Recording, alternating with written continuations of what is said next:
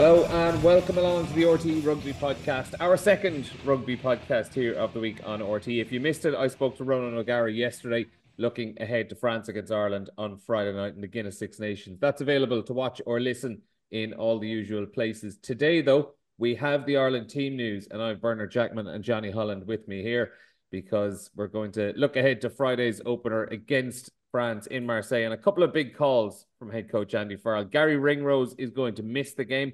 He's out with a shoulder injury. Robbie Henshaw starts in his place alongside Bundee Aki in the centre. Calvin Nash gets the nod over Jordan Larmour on the right wing. Jack Crowley is as expected at out half. And in the second row, Joe McCarthy is picked over James Ryan. He drops to the bench. A 6 2 split as well on that bench. In full, so Ireland uh, forwards Andrew Porter, Dan Sheehan, Tadhg Furlong, Joe McCarthy, Tadhg Beirne, Peter O'Mahony, Josh van der Flier, and Caelan Doris complete the pack. And then in the back line, Gibson Park and Jack Crowley. Uh, in the centre, Bundee Aki and Robbie Henshaw, Calvin Nash and James Lowe on the wings, with Hugo Keenan at full back. The replacements then Ronan Kelleher, Cian Healy, Tadhg Furlong, James Ryan, Ryan Baird, Jack Conan are the six forwards, and then Conor Murray and Ciarán Frawley making up the two backline replacements. Uh, guys, thanks a million for joining us. We'll we'll go through the the big selections piece by piece and break it down like that as we go. But overall, Birch, I'll come to yourself first. Just initial thoughts on on what Andy Farrell has done, both with the the people in the starting team and that six two split on the bench. Yeah, I think six two split makes sense uh, when you look at that that French squad. Um, that's certainly the area that um, are going to go under under the most pressure, and obviously they, France have gone six two as well. Um, I think I wasn't really I wasn't aware that Ringrose had such a significant injury until the last couple of days, so I was probably expecting him to play at thirteen. Um, but we don't lose anything with Robbie Henshaw and Bundy Bundee Aki. There's very little between the three of them. Um, I think Calvin Nash Calvin Nash deserves his opportunity. I think he's been really good for Munster. I think Munster play a similar type um, of of attacking game to Ireland, where he has a license to roam, and I think he's um, well suited to that. Um, and gets his first Six Nations start, and it's a great opportunity for him. And then Joe McCarthy, uh, you know, I felt he was the form lock, but you never know if they'll if they'll be brave enough to to play him in a game of this magnitude. Um, but I think that's the right call. The only other debate was I, I felt maybe we'd go with James Ryan alongside him and then Tadhg Beirne at six and Peter Manny at seven, just because of this set piece issue um, that started to creak a, a, little bit during the World Cup and obviously their strength there um, and horses for courses type selection, but he's gone with Tadhg Beirne alongside uh, Joe McCarthy and, and his first choice back row and what's been his first choice back row probably for the last year is O'Mahony, Doris, and, and Van der Flier. And maybe he's looking back at that French game in, in the Viva last year where we we played a really high tempo game and having a traditional open side like Van der Flier is is more important. But yeah, it's it's probably um, as expected. I think Jack uh, Jack Crowley was was was always going to be the ten. Um, and then it's probably only on the bench. Really, it's uh, Conor Man- Conor Murray getting ahead of the nod ahead of um, Craig Casey, I think, is um, is maybe a little bit surprising. Certainly not a, it's not a form choice, but um, yeah, that's uh, it's probably as expected, really. Early thoughts, Jonny.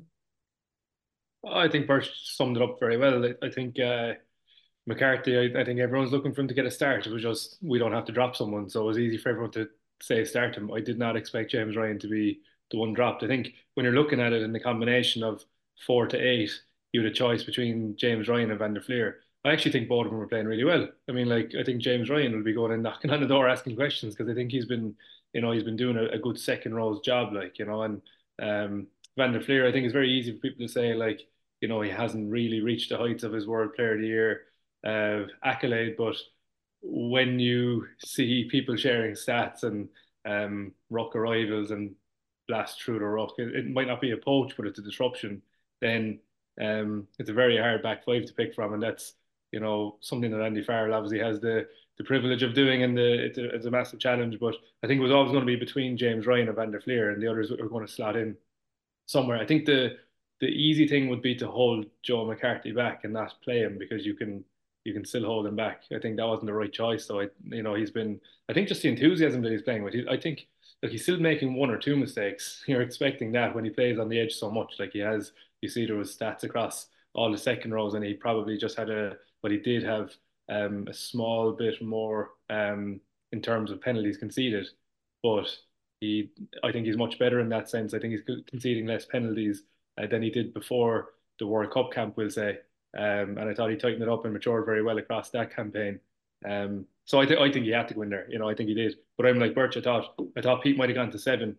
Um, and I think Caelan Doris nearly gets you away with that because he's so good around the breakdown. Maybe he doesn't cover the ground in the way that Van der Flier might or a traditional open side does. Um, but I think with Doris in around the breakdown, he might have gotten away with that as well. So look, it's interesting. I think like Calvin Nash. Calvin Nash is 26, and you feel like he's a young fella coming in for his first Six Nations start. I remember Calvin coming into the academy or in around it when I was coming through the academy and, and senior contract, and uh, he was a hot shot out of school, and he was going to just cruise through this whole system. Like, and I think that's the reality of it. He he reminds me of Andrew Conway quite a bit, in that there's kind of a couple of waves of of Calvin Nash, and I think this is the the strongest one, and he's more than um, deserving of his opportunity. But I think even the way he plays the game is very like Conway, uh, very good in the air, very dependable very nice tight lines, good short uh, steps and good footwork. So like he he gets out of contact, but he gets through it as well because he's so strong and compact. You know, so there's a I'm looking forward to seeing him, and I think he's it's not before his time, but obviously like like a lot of people, he's at the wait for an injury to get into that squad. Um, but it'll be very hard to see him coming out of it if he has a good game because he's he's someone that could rack up uh, a lot of Irish caps all of a sudden because he's after getting his opportunity, and all. But um, yeah, like Bert said, I think the rest of it is as expected. The combinations of four to eight was very interesting. The rest of it is, you know, less surprising, really.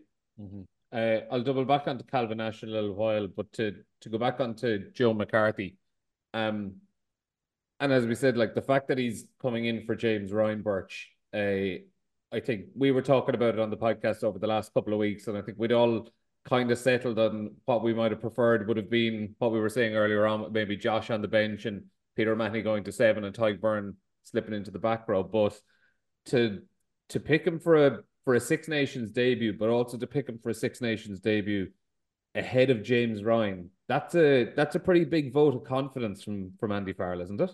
Yeah, it's massive. And look, since Joe McCarthy came out of school, where he was a bit of a late developer, like the the talk about him has always been, wait to see this kid, wait to see this kid in, in Trinity. Um, you know, Big Joe when he was only 18, 19. And um, any coach or players who, who, who were involved with him were excited by him. And even, let's be honest, he got brought into the Irish squad last year um, without having really been a first choice for, for Leinster. But since that World Cup, he's just come back and he's been on fire. And um, he moves incredibly well. He's a he's a, he has a kind of enthusiasm um, for the game that's nearly infectious. You nearly see it live or on a TV screen. He just really seems to be enjoying himself, and then he has the, the physical capacity to to do uh, or have big impacts. And and and and you know, it's really interesting how James Ryan reacts to this. Like what we've seen in the past with him is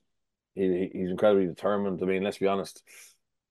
A month ago, if you were pick, talking about the Irish captaincy, James Ryan was was right there in the discussion, and, and and probably will be again. You know, probably will be again. But um, Joe McCarthy's there on form, and now it's up to to James Ryan, Iain Henderson to um to displace him or displace Tadhg Beirne. But that's healthy, and I think that's the that's where we need to get to. And we let's be honest, we don't have that at ten. Um, we don't really have that at nine in terms of like someone really putting the gun to Gibson Park's head. Um, with injuries, we don't have it uh, on the on on the wing. Um, we've no one really pushing Hugo Keenan. Uh, we don't have an obvious stand in for for Porter. Um, so yeah, that, that's the that's the the downside of this squad. Um, and the challenge for Farrell over the next uh, couple of seasons is to to find more Joe McCarthy's, to find more Jack Crowley's, um, who can come in and, and start, and everybody's excited about what they can do. And Jonny, like I'd say, it's also it's not so much even like finding the the quality of player, but finding someone with, I think, like the attitude that Joe McCarthy has shown, where he's come in and he's like, he hasn't just been patient and waiting for the opportunity. He's he's come in and taken the jersey. in the last 12 months. It, it hasn't been a case of he's he's just slowly gone into camp and done the right things and, and waited for the right opportunity to to get a start here or there or get some minutes. Like this is a case of someone coming in and putting the foot down and, and taking his place in the team. Yeah, absolutely. And I think the part that we're not going to understand really from the inside uh, or looking in from the outside is that you know they have certain roles as well to play in certain systems, and you never know what's really going on, um, you know, day to day and what their markers are and where they're going to get picked. But I think what Bert said there in terms of like you know the enthusiasm, the kind of infectiousness around his game, and like the way he just catches your eye so much, like doesn't he? So watching it from the outside, he catches your eye, and then you obviously have to drill into like what's he really doing, how many ruck arrivals, how many contacts, how many dominant hits, etc., etc. What's he doing? What he's doing in the lineout. But I think he's very similar, even though he's there nearly as long and longer than Jack. But Jack was the same when we were asking him to start at ten. It was like he doesn't know any better than to be, you know, this enthusiastic, this confident. Um, you know, if you you kind of you can pick the, the same old soldiers that have a little bit of baggage coming with them. And I think the best part of Joe McCarthy is he's not really carrying that baggage. He's lost with Leinster and you know he's been knocked out of the World Cup with Ireland, but he wasn't as front line. You know, now he's kind of just bringing himself to the fore without uh, without as much of that baggage. I'm not saying that you know James Ryan is showing the signs of that or anyone else's, but like there's that kind of um, fearlessness of youth as well, I suppose. And uh, I think Ryan Baird is bringing the same thing. You know, in his defensive line out uh, the way he runs around the pitch.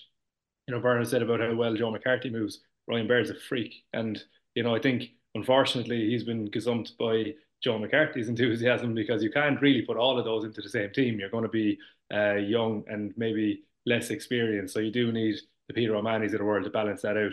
You'd love to see um, a situation where Ryan Baird had to play as well, because imagine two of those guys on the pitch, you get uh, you get some galloping runs, I think. But like you know, unfortunately for him, Joe McCarthy is the one that really settles in there very easily. Um, so yeah, like that. I think the way Jack came into the team with that like lack of fear because he doesn't know any better. I think Joe McCarthy's in the same position and um, doing loads of really good things as well. Like the way he gets back into the breakdown and disrupts everything after a tackle, his uh, second efforts and all that kind of stuff, which is what they all look for. Um, he's been class. I'm looking forward to seeing him put his marker down now because James Ryan is, you know, tried and tested and breathing down his neck, and he won't be taking that one easily, you know. Birch, the if we're looking at the game itself on on Friday, I would imagine one of the the big things we want to see from from Ireland in compared to to the World Cup is has that line out been fixed? How confident are you of that? Um, not overly, to be honest. I think um, you'd want to see not just Friday night, but you'd want to see, you know, three out of four games or four out of five games where we've kind of been consistent there. And and also I think just some of our line issues at provincial level is also maybe me being a little bit uh, overly negative. I also don't think we've picked uh, the best um, line pack, you know, and that that that's part of the reason why I would have been combining Tadhg Beirne and and James Ryan alongside McCarthy and um and having O'Mahony in there and Doris. So I just think we look at that uh, French back five, uh, four out of the five of them are are good lineout operators, and Willemse is very good at this disrupting and dis, uh, destroying opposition maul. Um, so he knows his, his role within that. So, um, yeah, it's going to be a challenge. It's going to be a challenge, and we need to have like you're not if you if you lose a couple, um, over a short period of time away in France, historically that just gives them massive momentum and massive energy, and it, it could be a long night. So, um, I really hope it settled down. I think obviously um, we've had whatever two weeks now together. Um, Paul would have been going around the country, you know, having one on ones with with players and talking about the little changes they're going to make, etc. So the the brain power is there. You just like to see it just be executed, as I said, um, during this tournament and just build up that confidence again. Uh, because at the moment, if you're playing Ireland, you know, you're you're saying let's get after them in the in the air, let's get bodies up, let's squeeze the gap. Um, let's pressure them, let's make the throw to areas that they don't want to throw to, and uh, and, and compete there. So that's that's the challenge. And uh, as I said, this French team on paper, um, and based on previous form, look like they've got four quality lineout operators um in it, and uh, it'll be a proper test.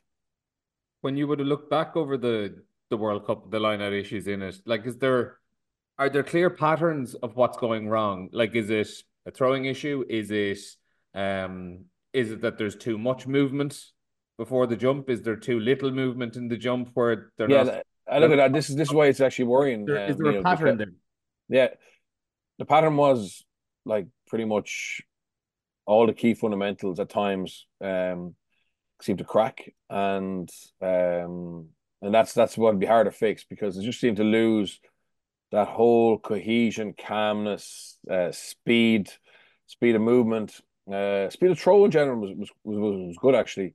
Um, calling, you know, calling into areas where it was obviously risky. Um, and yeah, what happened against South Africa, um, happening against New Zealand. So yeah, it's just um, it was lots of different things. Uh, But again, like mid World Cup, it can be hard to fix that um, with so many other things going on. But I'm sure Paul O'Connell and, and Andy Farr, when they reviewed the World Cup, they would have said, look, we need to put more time into this to get it back to where it was. And uh, um, yeah, I, I, I have no doubt that we can do it. Um, and uh, obviously, Pete is a is a very good line operator, and he he'll back himself to win ball to the front, and he'll be good on defensive ball. But big challenge for Tadhg Beirne, um, uh, to, and and Doris even who may become a a, a primary line option for us to to execute that this weekend.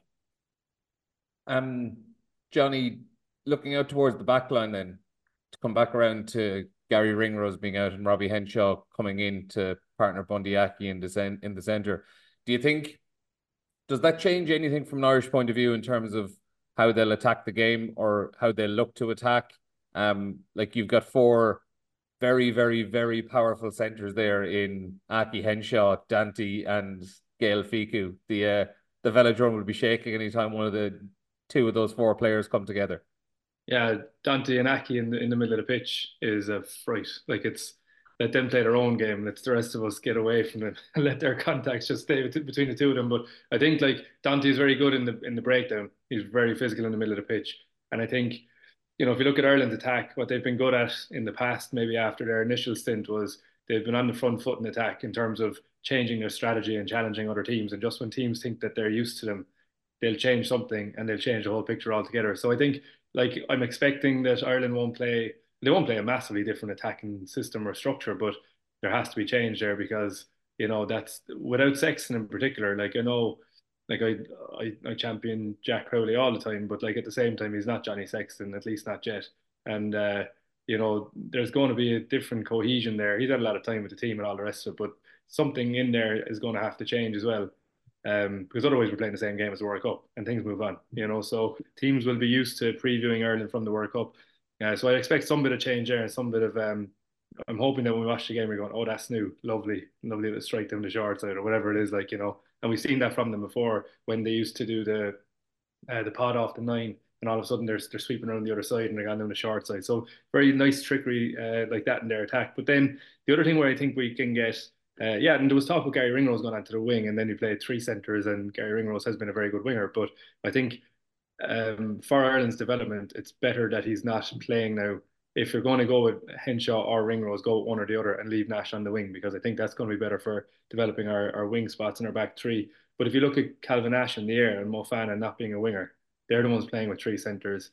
Uh, well, he's played on the wing. I understand. Uh, I don't have much experience of watching him on the wing, but I understand that he has uh, with club and country to a small degree. But if Nash can get into the air and get ball back off him, that's something Ireland might might target as well.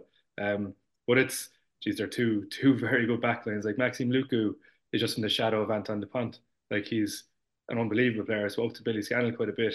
Billy was in Biarritz while while uh, Lucu was there, and he said that he's he's a freak. Like kicks off both legs, and he just gets no attention because they're dealing with one of the best rugby players in the world, if not, you know, a generation. Like you know, so in Antoine Dupont. So um, their halfbacks are class. Their midfield is rock solid. Penaud is a freak. Ramos uh, does a lot of good things in games. He can be a bit wild and unstructured, but in France, it's going to work out for him. So maybe Moefana is a bit of a an area that they'll see if they're weak in the back line. Can we go on to him at some stage? But it's going to be uh, it's going to be a difficult one, especially if they don't break down that midfield.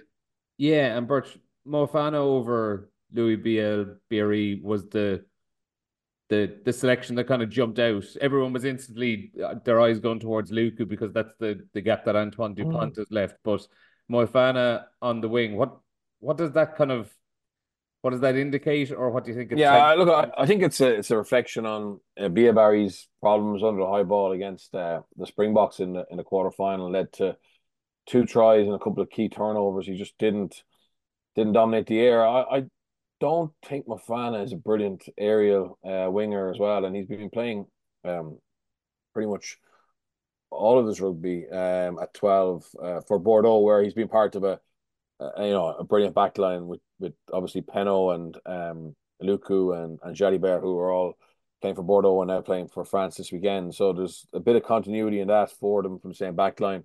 Um, but yeah, I, I I think it's probably a bonus for Ireland. Um, because I don't think he, he well he obviously doesn't have anywhere near as much pace, and I think pure pace is something that Ireland uh, potentially could could struggle with. Uh, now, obviously, on the other wing, you know, Peno is mm. is ridiculous, but I just think it's a it's a conservative decision. Uh, Galthié had the the bravery to to launch Bielle-Biarrey in, you know, inexperienced in in in, in the greatest show uh, and the pressure, and in, in general he did did quite well. Look, it's a, it's a very good South African uh, kicking game, we know, and and yeah, he had his difficulties, but um, I think he's been pretty good for, for Bordeaux in the air and uh, on the ground, and um, I think that's a bonus for Ireland um, that he's out. Um, but yeah, I just when I saw that French team, to be honest, I uh, look at obviously uh, Meafou's injured, so Willemse gets called back. Um, but the the strength and depth, having Danty face, you know, the form the Penaud's in, uh, I, I I think Jalibert and and Lucu as a combination are extremely dangerous and um, they ripped apart Connacht, um, you know, in round one of the uh, of the European Cup, and and um, the back row, Alldritt has come back from his little bit of a break. He's been outstanding. Olivier Croix, um, Atonio, Atonio basically changed his mind about retiring. Uh, Mauvaka has gone from being a replacement, coming on to give impact, to being a sixty minute player. Now they have uh, Marchand back, which obviously was a blow from during the World Cup, and then Nolan Le Garrec. I mean, Lucu is class. But when that game breaks up and people get tired, and Nolan Le Garrec, the uh, Racing 92 9, um, is incredibly dangerous. So, yeah, uh, Boudehent as well from La Rochelle is a very good six. Um, so, yeah, I, on paper, I, I think France look very, very strong. And if we're, if we're to win this, um, uh, away from home in Marseille, I think it'd be an unbelievable result for us. And like that's not saying Ireland are a very good side, but I just think um, given we're starting a new cycle to get off the um, get off to a, a start with a win over this French team, um, I think it'd be a, a huge result for Randy Farr. Yeah, in short, they're they're no mugs essentially. France. uh, I'll come back around, Jonny, to to Calvin Nash. You spoke about a little bit earlier on, and kind of seeing him when he was just kind of first coming through with Munster, and uh, that was something I wanted to talk about as well because it was last night when I was looking through a few bits. It was you'd kind of you could easily forget that like Calvin Nash and Jordan Larmour started on the left and right wings for the same Ireland under 20 team. Uh, they're both 26 years old. Jordan Larmour, I think, is two months older than Nash. And Jordan Larmour is has won 30 caps and all of those coming up till, you know, up until two years ago. So and then you've Calvin Nash who's come in in the last six, seven months. Well, the last twelve months, I suppose, since he got his his call up. But it just kind of goes to show the the two very different paths players can follow and how development doesn't just follow the same path. You know, one player can develop at a at a very different rate to another, even when they're both prodigious talents coming through at the age of 18 or 19 years of age into academies. Yeah, it is. And I think for someone like Calvin, you know, he's a confident lad. Like, I mean, I'm sure when he was coming out of school, he would have thought that he'd have Jordan Larmour's trajectory, you know, and uh, and he probably was on on track for that. I don't know what happened in between, but um, Jordan Larmour has he's been in and out, and he's never really cemented it. And you know, the, you'd see his footwork is incredible, and he, he's very hard to stop. And then you look at like, is he going forward, or he's beating eight tacklers? Where is he going? And that's, you know, I, I love watching him. I think he's he's class to watching beating defenders and stuff. But like beating defenders isn't actually the outcome. It's it's going forward towards the try line, isn't it? Um, and I think what what Calvin Nash does very well, Earlsey used to do it. Um, Conway did it when they beat a man, they're forward and they're through the next kind of line, and that's what Calvin Nash is doing. And maybe there's small bits and pieces within that. I think Jordan Larmour um, kind of blotted his copybook once or twice in the air as well defensively when he went into 15. He's loads of opportunities, but I, I think it's harsh on him. He's playing really good rugby, you know. So I, have been kind of uh, I've been quite harsh on him there because he's actually playing a lot of good rugby with Leinster. But I do think Calvin Nash is the form choice. I think he's he's been really good. His fundamentals are class, um, and he's he's fully worth uh, his start. But like you said, the development is different. Like you know, he's had to wait a long time, even in a good trajectory in the last twelve months. You know, he was probably feeling hard done by being left out of the the World Cup squad. You know, so I do wonder if this was like at a different stage in this. You know, I actually don't like talking about the World Cup cycle anymore because I've learned that it's not a four-year thing anymore. Is it? It must be broken up or it's too long and it, things change. But you know, if this was year four of it and you had a Jordan Larmour and, and Calvin Nash, would Andy Farrell be going with fellas who've been around the squad a lot more? And would Larmour get in? I'm not sure because he, he obviously backed Calvin Nash to get into the squad last year as well. Um, but I like the fact that we've had to change a few things. Maybe it's because of injury, but I like the fact that it has to change because by the time, you know, 2025 and 2027 come around, you know, Mack Hansen will still be there and someone else will still be there. So now we'll have Calvin Nash with hopefully 10 plus more caps under his belt as well at that stage, you know. So we got more options. But yeah, the development is funny because you see that at underage as well. They develop different stages. Just because a fella doesn't play under 18 schools or under 20s doesn't mean he's not going to get into the international side um, later on in his career and you develop through the club as well. And I, I do think there's probably people, you know, even at Loosehead and different positions that are just back at their club developing now. Like they probably still would be in the in the thought process, but they're better off just developing a bit more in their club and uh, and the, the the development curve will be different for them as well. So like I don't expect it to be the same thing in 2025 or so. Um, but Calvin Nash is a very exciting one. I can't wait to see how he gets on, and I'm like I, I hope he does uh, break the door down now and put himself firmly in that position. Yeah, and like he'd, he'd to be very, very patient at Munster, where when he came in initially, like you look at the players who were ahead of him, Keith Earls, Andrew Conway, Simon Zebo would have been there initially when he came through. Then Mike Haley arrives in. Like there was a lot of there was a lot of heavyweight wing talent ahead of him.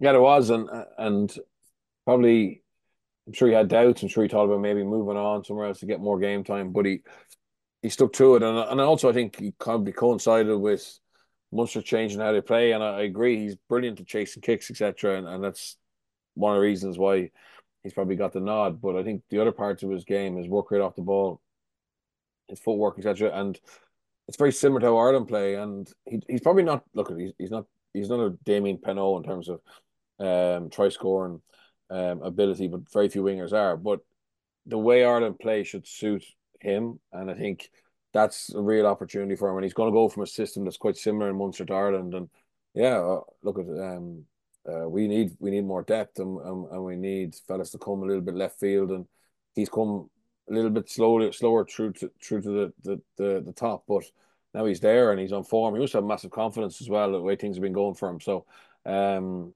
it'd be great to see him uh, you know have a really good debut and, and build on it.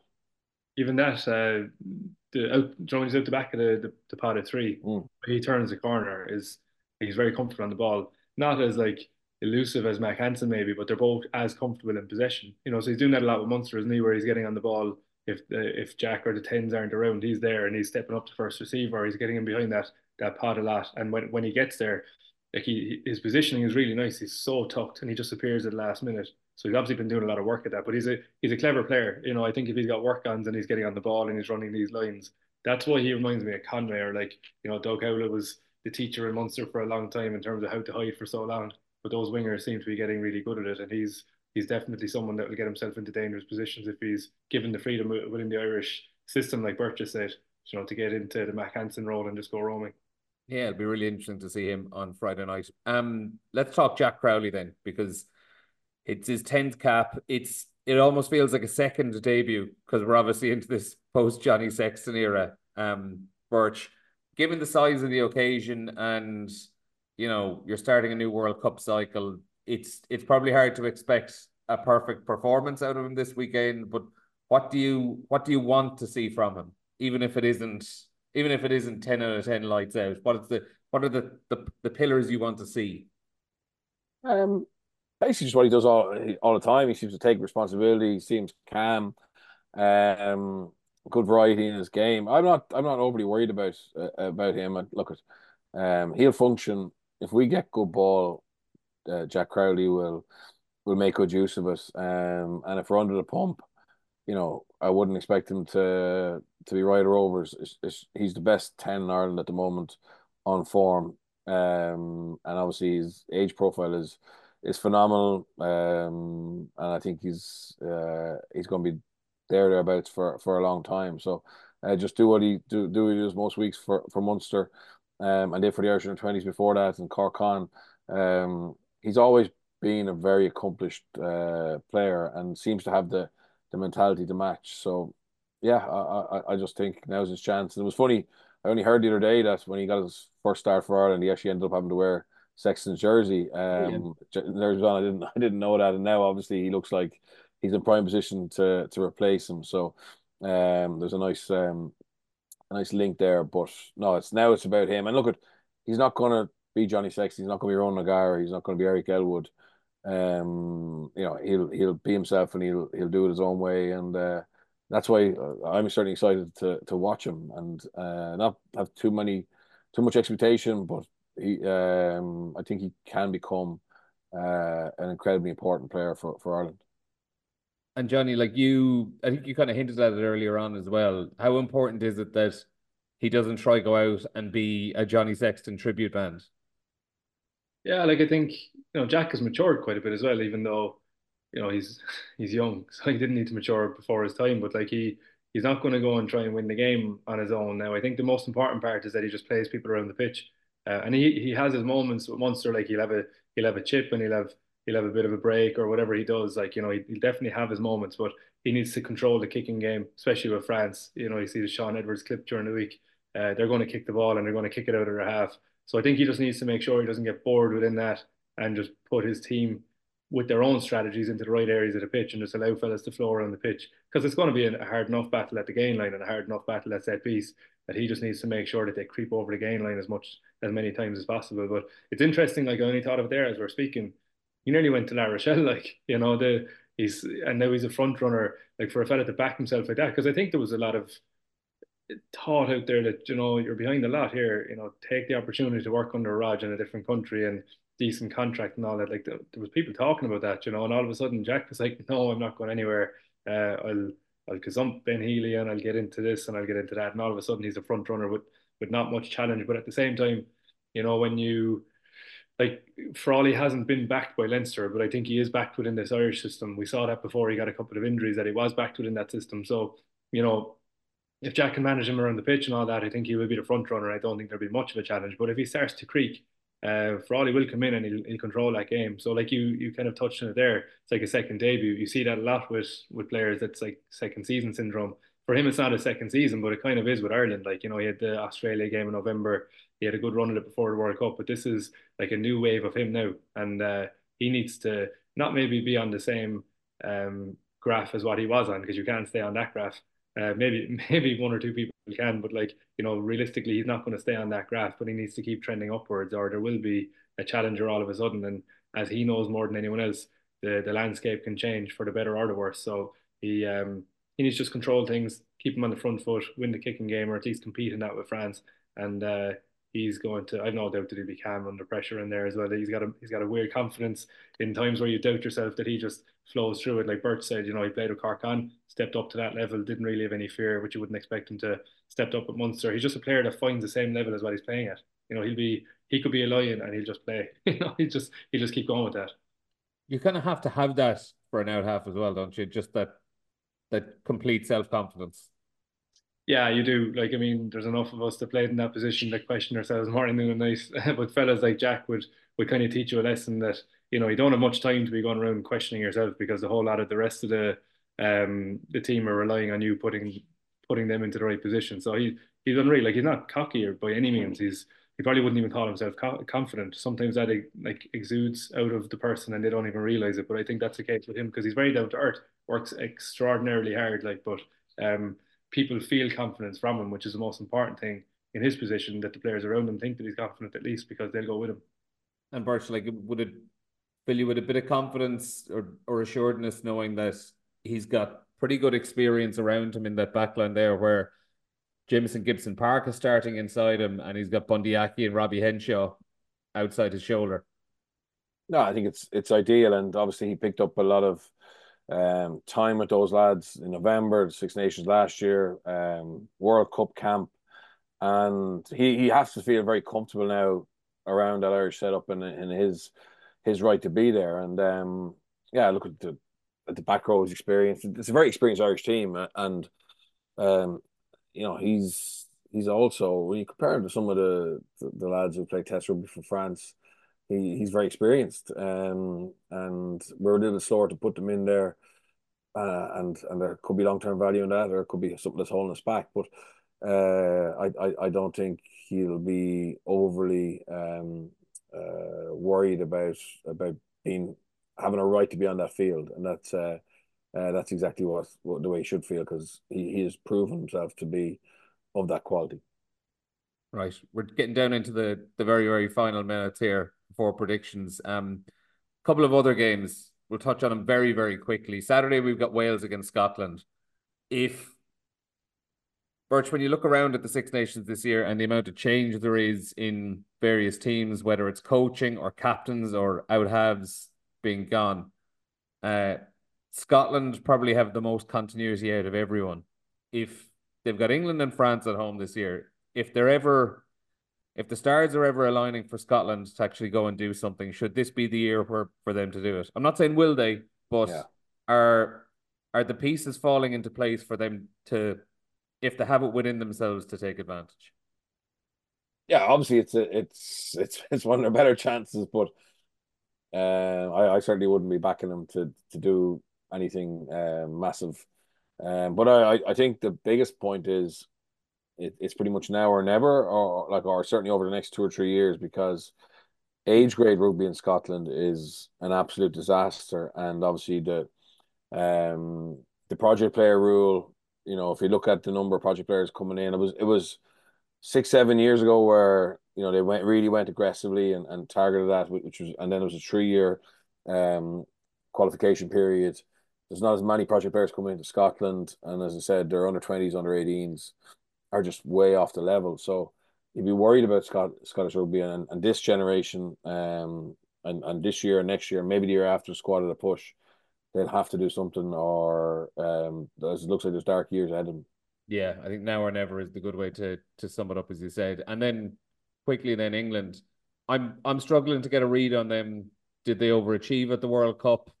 Did are, are they going to be much better? You know, with the the addition of time to actually prepare that Steve Borthwick didn't have last year. Felix Jones coming in as well, and then that's also offset by the fact that there's no Owen Farrell, and you know they've lost a couple of high profile players to to international retirements.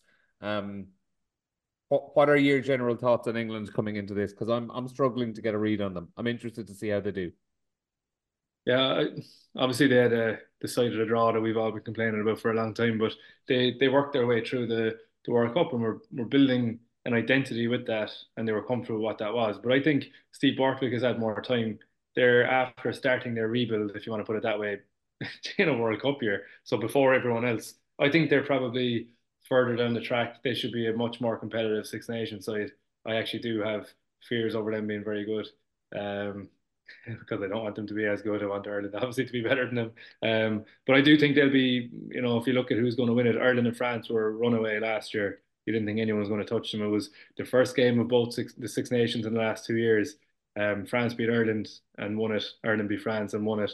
I think they'll England will start to close that gap a small bit more, um, especially with the continuity of Steve, Steve Borthwick. Yeah, they've, they've missed a couple, like a couple of players in and out.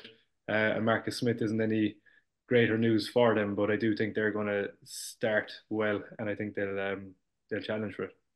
How close do you think Birch England will be to to Ireland and France? They do have a nice schedule, yeah. Um, where they can build themselves in. It's it Ireland and France are their their final two games. Uh, I think it's Italy and Wales are their first two. So like there there is an opportunity to to get a nice little bit of momentum moving through the tournament.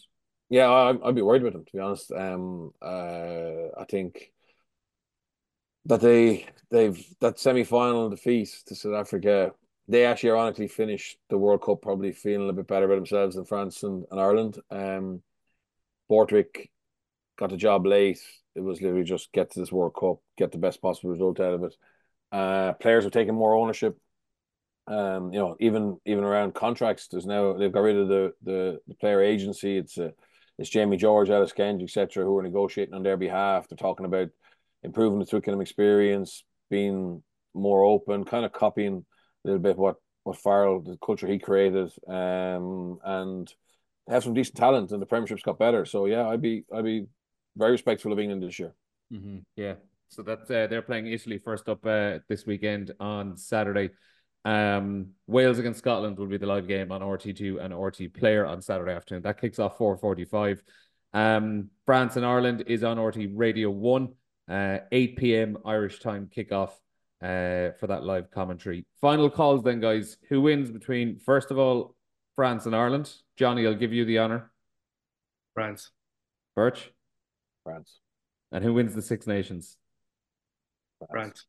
France all the way. Okay. Well, fingers crossed you're wrong. And yeah. uh, hopefully we'll get to talk about that next week. Bernard and Jonny, thanks a million for joining us. And uh, we'll be back with the RTÉ podcast this time next week.